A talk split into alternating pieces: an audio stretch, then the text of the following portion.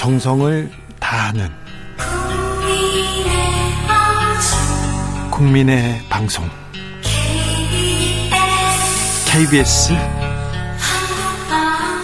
주진우 라이브. 그냥 그렇다고요.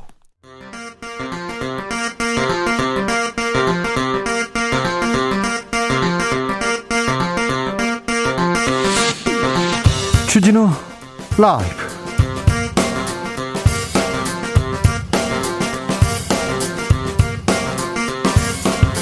2021년 12월 6일 월요일입니다. 안녕하십니까. 주진우입니다.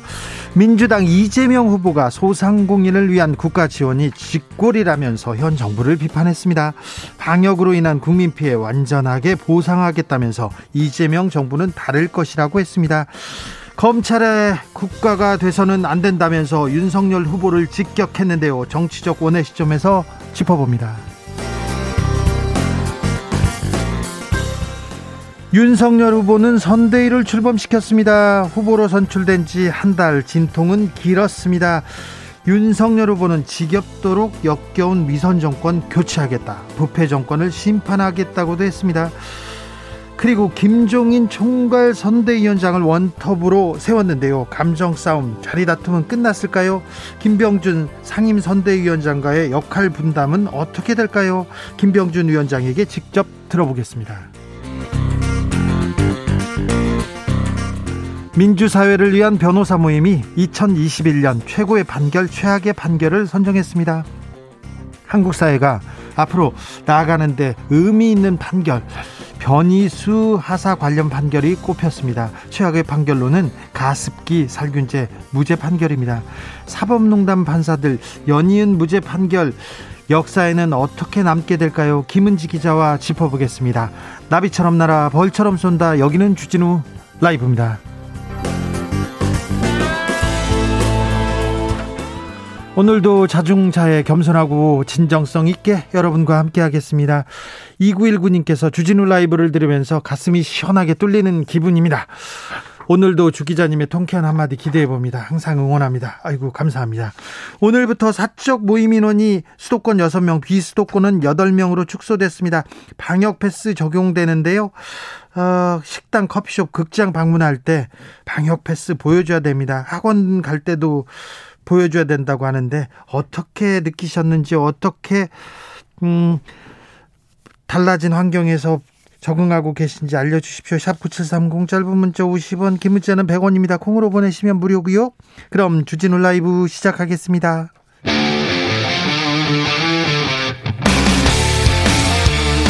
탐사보도 외길 인생 20년 주 기자가 제일 싫어하는 것은? 세상에서 비리와 부리가 사라지는 그날까지. 오늘도 흔들림 없이 주진우 라이브와 함께.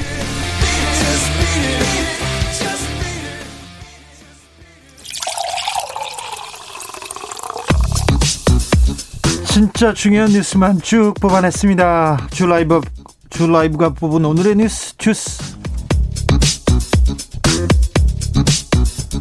정상근 기자 어서 오세요. 네, 안녕하십니까? 네, 코로나 상황 어떻습니까? 네, 오늘 코로나19 신규 확진자 수는 4,325명입니다. 아, 지난 주말 이틀 연속 5천 명 이상의 확진자를 기록하다가 4천 명대로 내려오긴 했습니다만 이 주말 검사 건수 감소 영향에도 어, 확진자가 지난주에 비해 크게 늘었습니다. 1,000명 어, 이상 많아졌습니다. 사망자는요? 사망자는 41명이 나왔는데요. 이 지난 주말 이틀간 사망자가 100명 이상이 나오기도 했습니다. 아, 위중증 환자 수는 727명으로 연일 700명 이상을 기록하고 있고요. 전국의 병상 가동률은 80.4%입니다. 오미크론 변이는 어떻게 돼가고 있습니까? 네, 오미크론 변이 감염자도 12명이 더 늘어서요. 누적 24명이 됐습니다. 특히 최초 확진된 목사 부부를 집에 데려다 준 이 지인의 가족이 다니는 어, 교회에서 확진이 이어지고 있는데요. 어, 이 교회에 다니는 안산 거주 중학생이 오미크론 변이에 감염된 것으로 오늘 확인됐습니다. 어, 인천 밖에서도 오미크론 변이 감염이 확인이 됐습니다. 또 감염 의심자 중에서 서울과 충북에 거주하고 있는 사람도 있고 특히 서울에서는 세계대학 학생들이 의심 환자가 된 상황이어서 각 지자체에서도 긴장감이 높아지고 있습니다. 오늘부터 거리두기 강화됩니다. 오늘부터 4주, 간 사적 모임 허용 인원이 수도권 최대 6인, 비수도권 8인으로 제한됩니다. 또 오늘부터 방역 패스 적용이 전면 확대됩니다. 앞으로는 식당, 카페, 영화관, 공연장, 박물관 그리고 PC방과 학원 등에도 방역 패스가 적용됩니다. 다만 식당과 카페의 경우 백신 미접종자는 혼자 이용할 경우 방역 패스에 예외를 두고요. 사적 모임을 가질 때는 미접종자 한 명까지는 허용이 됩니다. 예. 또 방역 패스 예외 연령을 18세 어, 이하에서 11세 이하로 하향 조정합니다. 어, 다만 이는 8주간 유예 기간을 거쳐서 2022년 2월 1일부터 적용할 방침입니다. 독일에서는요. 어, 미접종자는 사실상 외출 금지입니다. 이탈리아는요 공공시설 대중교통 못합니다. 우리나라에서는 아, 조금 사, 사적 거리두기 거리두기 강화됐는데 최소한도로 강화해가지고 어, 좀 피해를 얻게 국민들의 피해 없게 하겠다 이렇게 했습니다. 그런데 좀 어, 학생들 대상으로 한 방역 패스를 두고 좀 불만이 이어지고 있습니다. 네, 방역 패스 정책에 반발하는 고2 학생의 청와대 국민청원이 올라왔는데요. 어, 열흘 만에 20만 명 이상의 동의를 얻었습니다. 이 대구 수성구에 거주하는 고2 학생은 백신 부작용에 대한 불안 때문에 백신 1차조차 아직 맞지 못하고 있는 상황이라면서 왜 이렇게 백신 패스 확대에만 혈안이 돼 있는지 이해가 가지 않는다라고 주장했습니다. 또한 돌파 감염 건수가 많아 백신을 맞았다고 해서 안심할 수도 없고 인간으로서의 기본권을 침해한다라고 비판했습니다. 네. 이에 김부겸 국무총리는 오늘 KBS 라디오에 출연해서 이 청소년들이 백신을 맞는 것이 어, 어려움을 극복하는 데 도움이 된다라며 어, 외국도 그렇게 하고 있다라고 말했습니다. 네. 또한 접종하지 않은 학생들이 바이러스 전파의 매개가 될 수 있다라고 했고 부작용을 우려하시는 것 같은데 이 고3 학생 중 심각한 후유증은 없었고 이 사망자는 급성 백혈병 진단을 받은 상태였다라고 말했습니다. 일본에서 지금 확진자가 확 줄었는데요.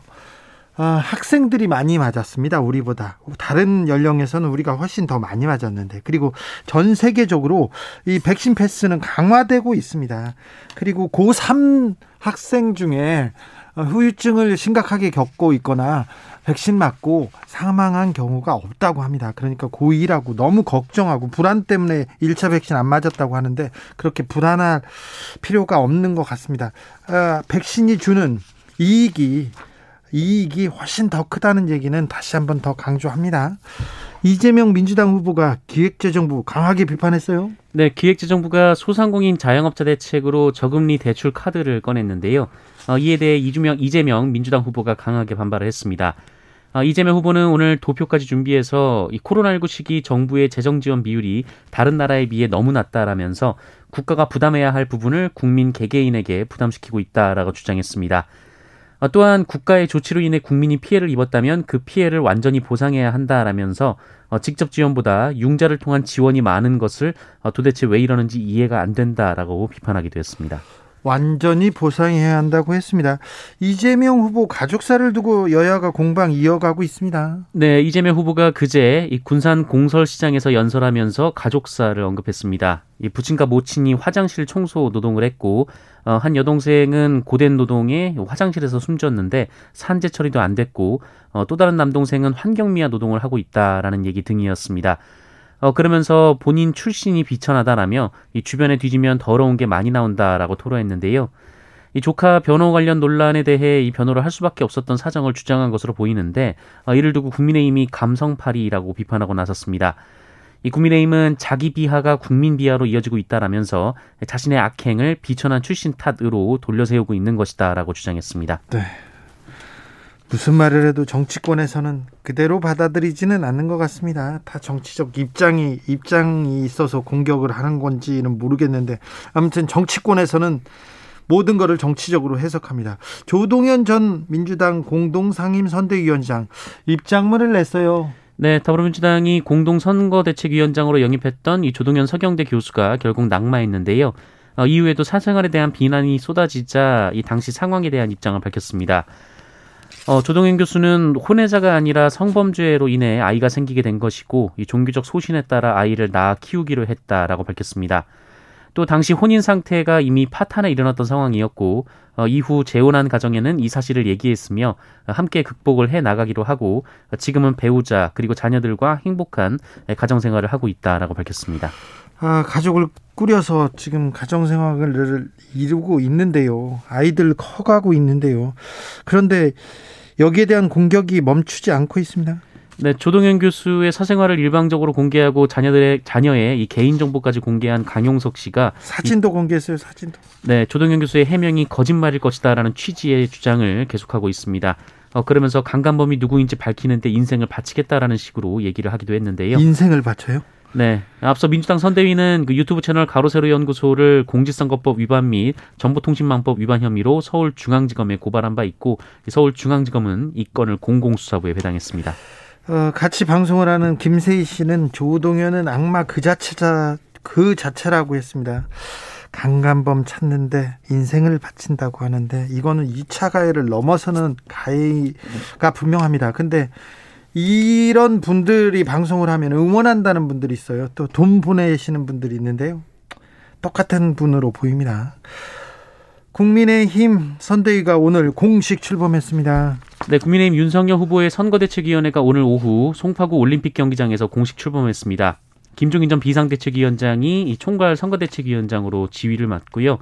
김병준 상임 선거대책위원장이 직제상 아래에 위치했습니다. 어, 또 비닐을 쓰고 오세훈 서울시장 지지 유세를 했던 이 청년 노재승 씨, 이 민주당 출신의 박주선 전 국회 부의장도 공동 선거대책위원장으로 추가 영입이 됐습니다.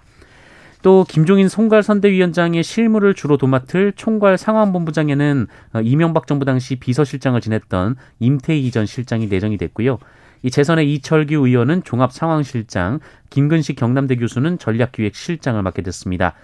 이 김성태 전 의원의 사퇴로 공석이 된 직능 총괄 본부장에는 김상훈 의원, 이미자 의원이 공동으로 내정됐습니다. 관심을 모으고 있는 금태섭 전 의원과 이 조국 흑서 저자 권경혜 변호사의 경우 어, 금태섭 전 의원은 합류가, 합류가 유력해 보인다는 언론 보도가 있고요. 어, 권경혜 변호사는 이준석 대표가 영입을 검토하고 있지 않다라고 잘라 말했습니다. 오늘 윤석열 후보 어우, 세게 말씀하시더라고요.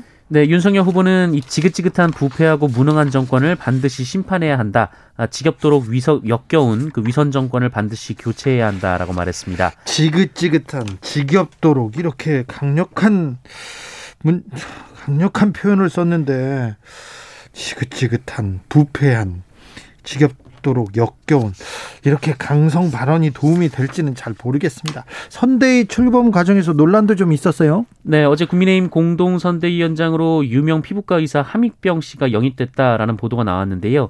어, 이후 철회가 됐습니다. 함익병 씨는 지난 2014년 한 인터뷰에서 여자는 국방 의무를 지지하느니 권리를 4분의 3만 행사해야 한다라거나 어, 독재가 왜 잘못된 것이냐라고 말한 바 있어서 논란이 됐고 인선하는 보류가 됐습니다. 그래서 그때 정치권에서도 논란이 되고 그래서 또 그때도 자리를 맡았다 그만뒀거든요. 네, 또 김종인 총괄 선대위원장은 경제에 상식이 없는 사람들이 자유주의자 행사를 한다라고 말해서 어, 이것이 김병준 위원장을 겨냥한 것 아니냐라는 분석이 나왔습니다. 예. 김종인 위원장은 오늘은 어, 자유주의 논쟁은 정당에서 큰 의미가 없다라면서 김병준 위원장과 충돌이 없을 것이다라고 수습했습니다. 김병준, 김종인 이 투톱은 어떻게 될지 오늘 자리 옆자리에 앉았는데 분위기는 어땠는지 잠시 후에 저희가 자세히 물어보겠습니다. 안철수 국민의당 후보는 심상정 정의당 후보를 만났어요. 네, 두 후보는 오늘 오후 2시 서울 여의도에서 만났습니다. 예, 앞서 심상정 후보는 기자들과 만나서 안철수 후보에게 양당 체제 종식에 대한 의지를 들어볼 생각이라면서 어, 이재명 윤석열 후보와 관련된 쌍특검에 대해서도 생각을 같이 하기 때문에 어, 그 이야기도 될 것 같다라고 말한 바 있습니다.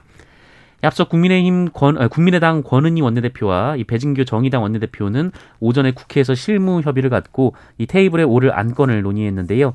이 대장동 게이트와 고발 사주 의혹 쌍특검을 조속히 실행할 수 있도록 하는 방안을 논의할 예정이라고 밝혔고요.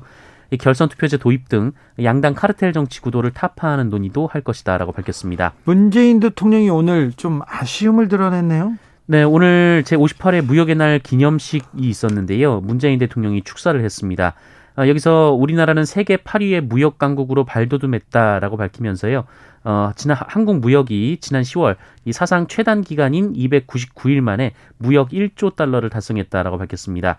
어, 또한 지난 11월에는 사상 처음으로 그 월 수출 600억 달러대에 진입한 바 있고요. 어, 이에 따라 올해 무역 규모는 역대 최대치를 기록할 전망인데요. 예. 어, 문재인 대통령은 그런데 이 같은 소중한 성과마저도 오로지 부정하고 비하하는 사람만 사, 비하하기만 하는 사람들이 있다라면서 이 국민들의 자부심과 희망을 무너뜨리는 일이라고 반박했습니다. 또한 우리 경제에 불평등과 양극화 같은 많은 과제들이 남아있는 것도 사실이라면서 어, 그러나 잘한 성과에는 아낌없는 성원을 보내주시기 바란다라고 당부했습니다. 우리가 세계 8위의 무역 강국으로 발돋움한 것은 뭐 어, 사실이죠. 그리고 뭐 무역 수출은 잘 되고 있다고 합니다. 군부대 급식 아, 또 부실 급식 논란 터졌습니다. 네, 어, 이번에는 육군 한 부대가 코로나19 방역으로 격리 조치된 장병에게 김치와 김만 제공했다라는 주장이 나왔습니다. 진짜 김치하고 김만 줬어요? 사진도 있는데요. 예. 어, 문제의 부대는 경기도 포천에 있는 육군 5군단 산하 5공병여단입니다. 예, 한 장병은 이날 메뉴에 이 닭고기 간장 오븐 구이가 있었는데 양이 부족해서 자신을 포함한 다수가 먹지 못했고 어, 결국 밥과 김, 김치만 나왔다라고 주장했습니다. 어, 언론 취재 결과 이는 사실로 보이는데요. 이 해당 부대는 통합격리실 장병에게 자율 배식을 실시하다 보니 선호 메뉴가 빨리 떨어져서 빚어진 상황이다라고 해명했습니다.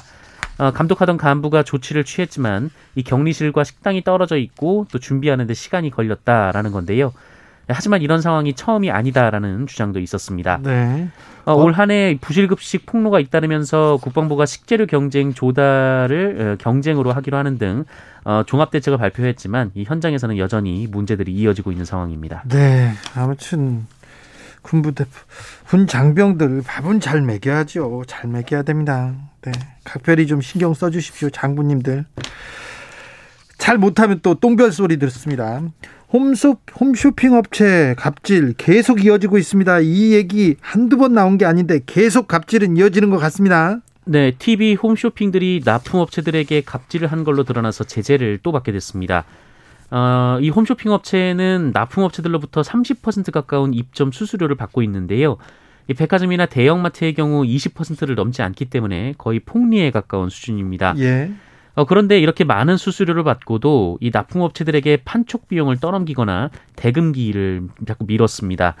어, 또 납품업체 직원들을 방송에 동원하거나 이 게스트와 시연 무대를 방송에 섭외하는 비용까지 이 납품업체에 떠넘겼다라고 하는데요. 법 위반이죠, 이거 다. 네, 현행법 위반입니다. 어, 이에 공정거래위원회는 GS숍, CJ 온스타일, 롯데홈쇼핑 등 갑질 영업을 한 홈쇼핑 7곳을 적발하고 41억여 원의 과징금을 부과하기로 했습니다. 네.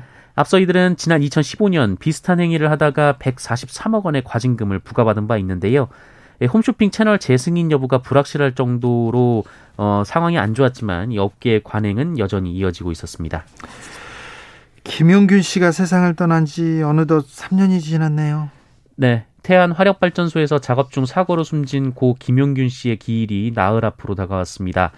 어, 이에 오늘 고 김용균 3주기 추모위원회가 청와대 분수대 앞에서 기자회견을 열고 3주기 어, 추모 주간을 선포했습니다. 어, 이 자리에서 김미숙 김용균 재단 대표는 김용균 씨를 추모하면서 해마다 노동자 2,400여 명이나 죽이는 킬링필드와 같은 대한민국을 3년 내내 목도하고 있다라면서 합의안에 있던 발전소 비정규직의 전규직 전환 문제도 아직 해결되지 않았고 어, 노무비는 아직도 빼앗기고 있다라고 지적했습니다. 이 추모인은 일하다 죽지 않는 사회와 비정규직 없고 평등한 일터를 만들기 위해 투쟁을 계속하겠다라고 밝히고 오늘부터 10일까지 전국 곳곳에서 이 추모 기자회견과 추모 결의 대회, 투쟁 문화제 등을 진행한다는 계획입니다. 김용기 씨가 떠난 지 3년이 됐는데 아직도 재판이 안 끝나세요? 재판도 안 끝나고 합의도 안 끝나고 모든 게 아직도 그대로 있는 것 같습니다. 그리고 노동자들이 일터로 나가서 돌아오지 못하는 경우도 크게 줄지 않고요. 아, 안타깝습니다. 주스 정상근 기자와 함께했습니다. 감사합니다. 고맙습니다. 이동필님께서 특별 검사 제도는 있는데 특별 재판국 만들어서 국정농단 판사들 심판합시다 얘기하는데 사법농단 재판 때 이 얘기가 나왔는데요. 잘 안 되네요. 네, 사법농단 재판도 그렇고요. 국정농단 아, 판사들 아, 어떻게 해야 되는지 모르겠습니다. 김정우님, 우리가 눈 부릅뜨고 지켜보는 수밖에 없습니다. 김정우님께서 방역 패스가 학원은 적용되고 교회는 예외인 이유는 도대체 무엇입니까? 학원에서 공부하는 게 교회에서 찬송가 부르는 것보다 안전해 보이는데 대체 왜, 아, 이래 그 거리두기, 그리고 방역 패스와 관련돼서 조금 사각지대가 있고 불공평 불공정해 보이는 곳이 있, 습니다 그러니까 좀 각별히 잘 좀 챙겨 주셨으면 합니다. 교통정보센터 다녀오겠습니다. 정현정 씨. 주진우 라이브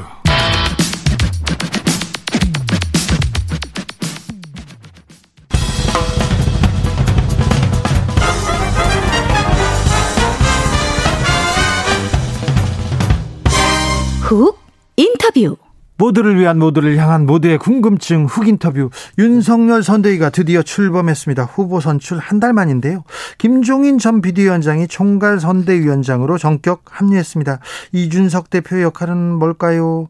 그리고 김병준 상임 선대위원장과 어떤 역할을 나누게 될까요? 직접 들어보겠습니다. 김병준 국민의힘 상임 선대위원장 어서 오세요. 예, 안녕하십니까. 오늘 선대위 예. 출범식 있었습니다. 예. 네, 어땠습니까 분위기가? 어, 분위기가, 분위기가 아주 up돼 있었죠. 어, 그렇습니까? 예, 예. 옆에 옆에 김종인 음, 위원장하고 이렇게 나란히 앉았던데. 예. 저는 아직 뭐 제대로 사진도 한 장 제대로 못 봤습니다만. 아 그래요? 예. 근데 뭐 대, 인사 안 하셨어요? 왜 인사하죠? 인사했어요? 예. 대화를 안, 나, 안 나눴다고 하던데. 아, 대화를 나눌 그 형편이 안 되는 게 예. 끊임없이 이제 그 사람들이 와서 인사하고. 사람들이 와서 네. 어, 저 우리 김종인 위원장한테는 또 김종인 위원장한테 대로 또 저한테는 저한테 대로 인사를 하니까 네. 뭐, 뭐 그게 없었어요. 또 그 전에 이제 그 앞에 대기실에 있을 때는 네. 뭐 후보하고 이제 몇 사람 안 되니까 다 당연히 이야기하고. 아 그렇습니까? 예. 아 대화를 안 나눴다 이건 아니네요. 예. 예. 자 요새 며칠 동안 머리 아프셨죠? 요 며칠이 아니라 사실은 뭐 경선 이후에 계속 신경 쓰이는 일들이 있었죠. 네네. 사실 근데 김병준 위원장은 나는 뭐, 뭐 직을 맡지도 않겠다. 네. 그리고 나는 뭐 무슨 욕심을 내지도 않는다. 지금껏 그래, 그러셨잖아요. 선대위도 사실은 저는 뭐 제가 후보께 네. 아는 선대위에 들어가는 것보다 네. 오히려 외곽에서 조언하면 더 크게 도와드릴 수 있을 것 같다. 네. 자리도 맞지 않겠다. 예. 그리고 대통령이 되더라도 어떤 직도 맞지 네. 않겠다고 얘기했어요. 사실은 그게 지금 어제 오늘의 일이 아니고 예. 2008년도에 제가 책에다가 썼습니다만 그때도 제가 그 참여정부 끝나면서 네. 우리 아이들 다 모아놓고 어 아이들이 독립해서 다 살 때까지 내가 선출직 임명직 공직을 일치하지 않겠다 네. 그렇게 약속했던 적도 있고요. 네. 그리고 그 권력 근처에 가 있다는 것이 저로서는 이제 그거 말고 좀 다른 일을 하고 싶다는 생각을 많이 했죠. 예. 그런데 어쩌다가 지금 불려왔습니다. 하여튼 총리 지명 받으면서부터 네. 시작해가지고 어, 여러 가지 빚도 주고 해서 그 빚, 빚을 갚기도 하고 뭐 그런 차원에서 하다 보니까 지금 여기까지 또 왔습니다. 왜 그런데 김병준을 이렇게 견제한다고 생각하십니까? 견제? 네. 견제가 있나요? 견제는 맞잖아요. 그 저는 견제라고 생각하지 않습니다. 그럼 뭡니까? 서로 생각이 이제 다 예를 들어서 네. 어 이제 선대위 운영 방식에 있어서 네. 아, 선대위가 이제 선대위원장이 한 사람이 있는 게 좋으냐 네. 아니면 선대위원장이 그것도 상임 선대위원장이 여러 명이 있는 게 좋으냐 네. 아 여러 명이 있으면 서로 부딪힐 거 아니냐 예. 라는 그 운영 방식에 있어서의 차이지 뭐 그렇게 견제다 저는 왜냐하면은 제가 견제로 느끼지 않으니까요. 알겠습니다. 그런데 방식에 대한 차이 대표가 대표가 네. 당을 나갔는데 가출을 했는데 네. 그뭐 작은 작은 아. 갈등이라고 볼 수는 없죠. 야, 그거는 뭐 저 저하고는 음, 저는 관계가 있다고 생각지 않습니다. 아 그렇습니까? 왜냐하면은 이준석 대표가 그 부산 가서도 계속 이야기를 했지만 네. 어, 김종인 위원장이 안 들어오게 되는 경우에 총괄 선대위원장으로 네. 어, 자기는 김병준이 총괄선대위원장 해야 된다고 생각한다. 네. 뭐 이렇게 이야기를 했으니까 저하고의 그런 문제는 아니고. 아닙니까? 네.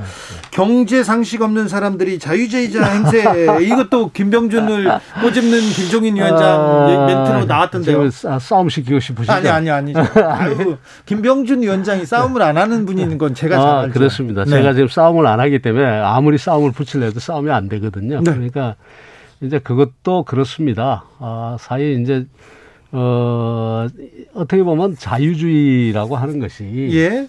요즘은 옛날하고 달라가지고 자유주의 그야말로 1.0 버전이 있으면 네. 지금 4.0 버전까지 와 있고 예. 4.0 버전은 소위 경제 민주화까지도 다 포괄하는 네. 그런 내용의 그 자유주의거든요. 네. 그리고 제가 얼마 전에 책을 썼습니다만 제 책 속에도 뭐가 들어있는가 하면은 국가의 역할에 관해서 특히 그 사회정책, 복지 부분 포함해서 네. 사회안전망 우리가 지금 OECD 국가와 비교해 가지고 형편없이 떨어진다. 그 평균까지를 목표로 해서 부지런히 따라가야 된다. 이걸 네. 다 썼단 말이에요. 네. 그러니까 그냥 자유주의가 아닌데 그 제가 물을 직접 여쭤보지는 못했는데 네. 그 기사에 난 문맥을 보니까 주로 보면 아주 고전적 자유주의자를 이야기를 하셨더라고요. 그게 네. 제 이야기가 아니고 네. 보니까 보통 자유주의라고 하는 사람들이 그렇다 이렇게 이야기했는데 그거 저는 해당이 안 된다. 그렇습니까? 다 기자들은 김종인 위원장이 김병준을 저격했다 이렇게 나오던데. 저격하면 뭐 맞은 맞아야 돼. 아, 그렇습니까? 근데 그게 아니라고 저는 생각하고 있습니다. 알겠습니다. 야, 자, 김종인 위원장과 김병준 위원장 투톱 체제가 계속 될 것 같습니다. 이준석 대표도 두 분이 업무 분장 긴밀하게 논의 중이라고 하는데 어떤 역할을 이렇게 나누게 됩니까? 저는 솔직히 뭐 김종인 위원장과 뭐 이런저런 이야기를 아주 상세히 나눠보지는 않았는데 저 같은 경우에는 뭐 제 나름대로 무엇을 해야 되겠다라고 생각이 있습니다. 네. 아 그게 크게 부딪히지 않을 겁니다. 그래요? 예. 그래도 또 역할을 또 둘 다 이 선대위라고 하는 게요. 네. 결국은 뭔가 하면 표가 되는 것을 누가 말하자면 그런 아이디어를 내놓느냐. 네. 그 다음에 표가 되는 거, 그 다음에 국민을 설득할 수 있는 그런 메시지나 예, 어떤 정책적인 내용이나 이걸 누가 내놓느냐 하는데 그것은 어, 선대위원장이 내놓는 것도 아니고 본부장들이 내놓는 것도 아니고 때로는 어디서 오는가 하면 밖에서도 옵니다. 네. 아, 밖에서 오는 게 굉장히 많고요. 그렇기 때문에 선대의 역할 구조를 굳이 이렇다 저렇다 따지고 말하자면 관료 체제나 무슨 군 체제처럼 뭐 한번 나눠 놓으면은 그게 아주 이 고착화되고 이런 게 저는 없으리라고 생각해요. 네. 지금까지 제가 서- 대선을 치러본 경험은 그렇습니다. 네.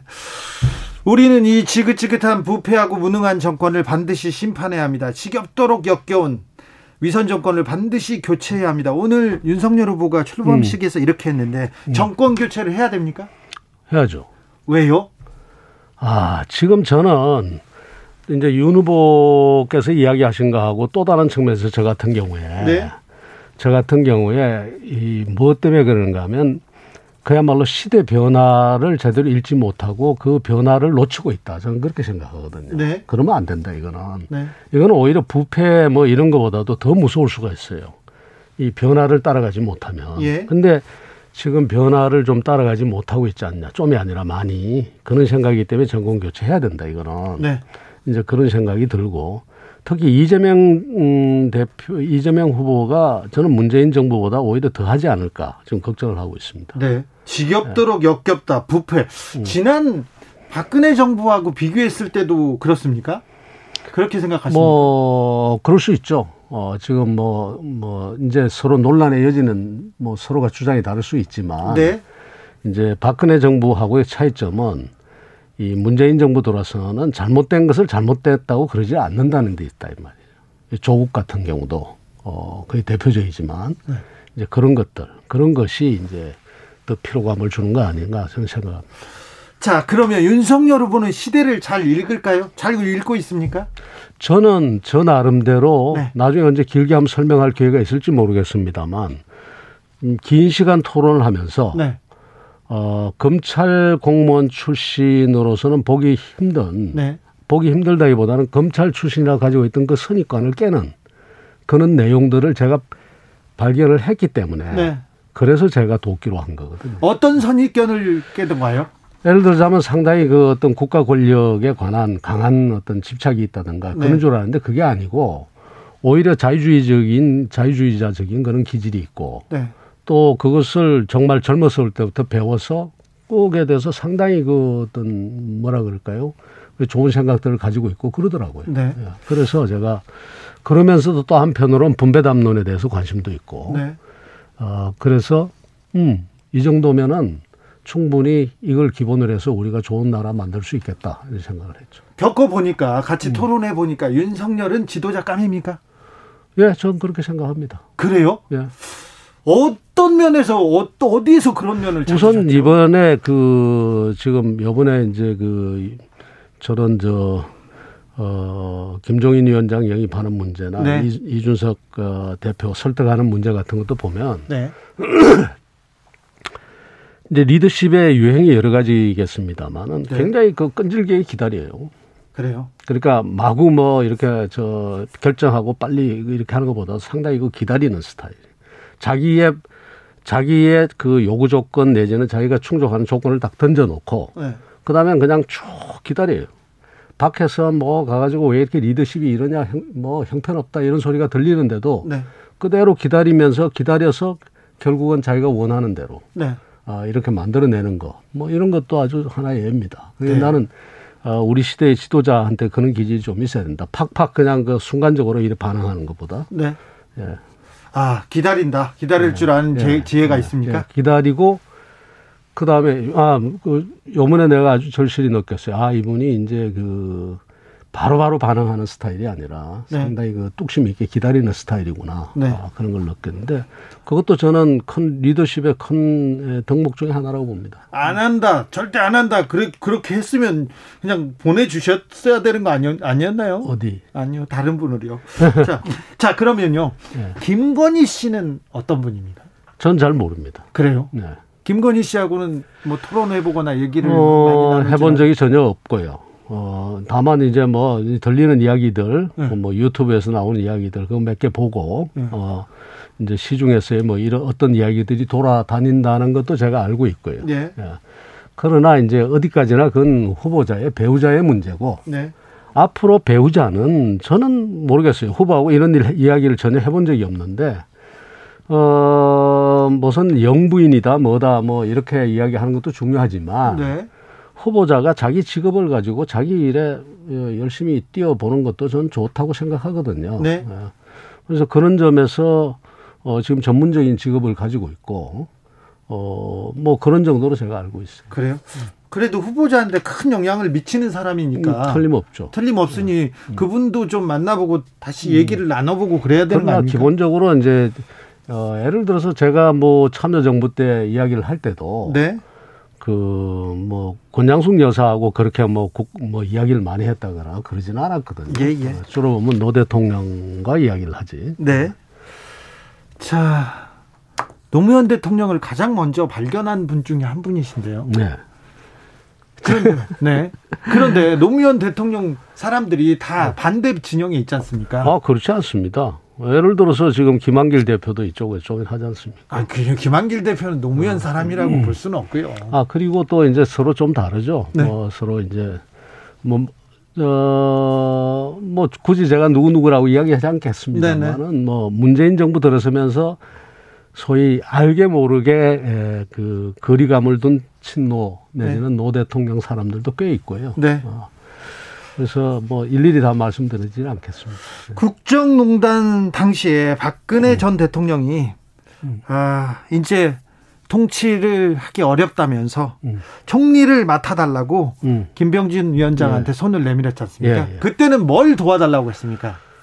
아, 그때는 그야말로 총리죠. 그러니까 국정을 통할하는 네. 어, 그 직을 맡기겠다고 그런 거죠. 어, 상당히 이제 그 위기 구도 속에서 네. 어, 아마 이제 제가 어, 노 대통령하고의 관계도 있고 하니까 아, 좀 그 난국을 뚫고 나가는 카드로 유용하지 않을까라고도 생각하셨을 거고 네.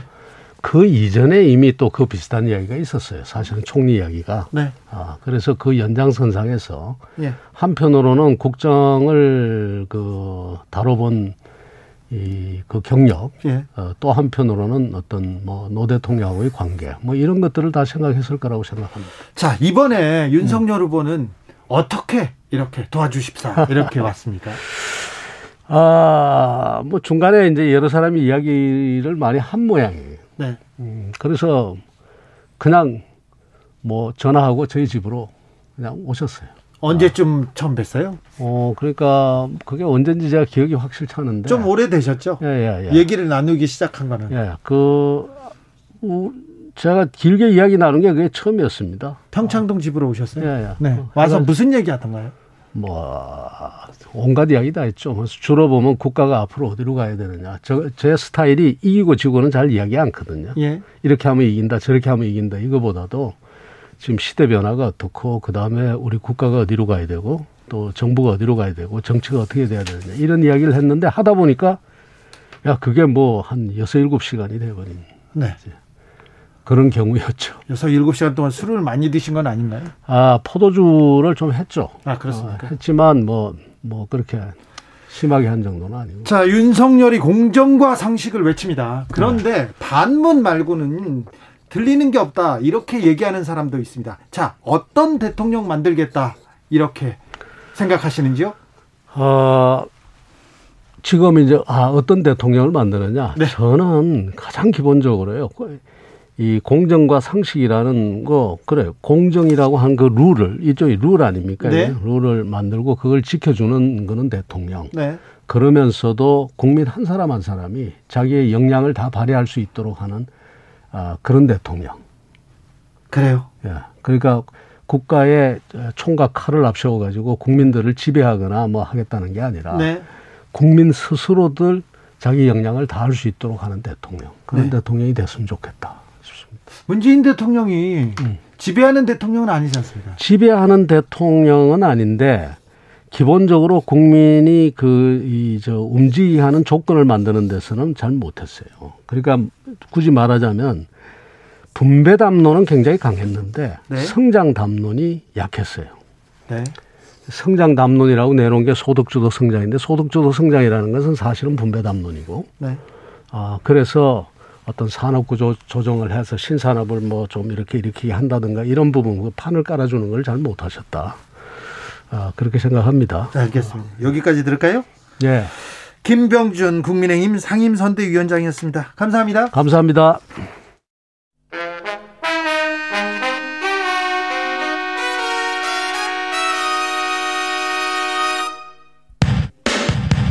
주진우 라이브 돌발 퀴즈. 오늘의 돌발 퀴즈는 객관식으로 준비했습니다. 문제를 잘 듣고 보기와 정답을 정확히 적어 보내주세요. 오징어 게임에이요.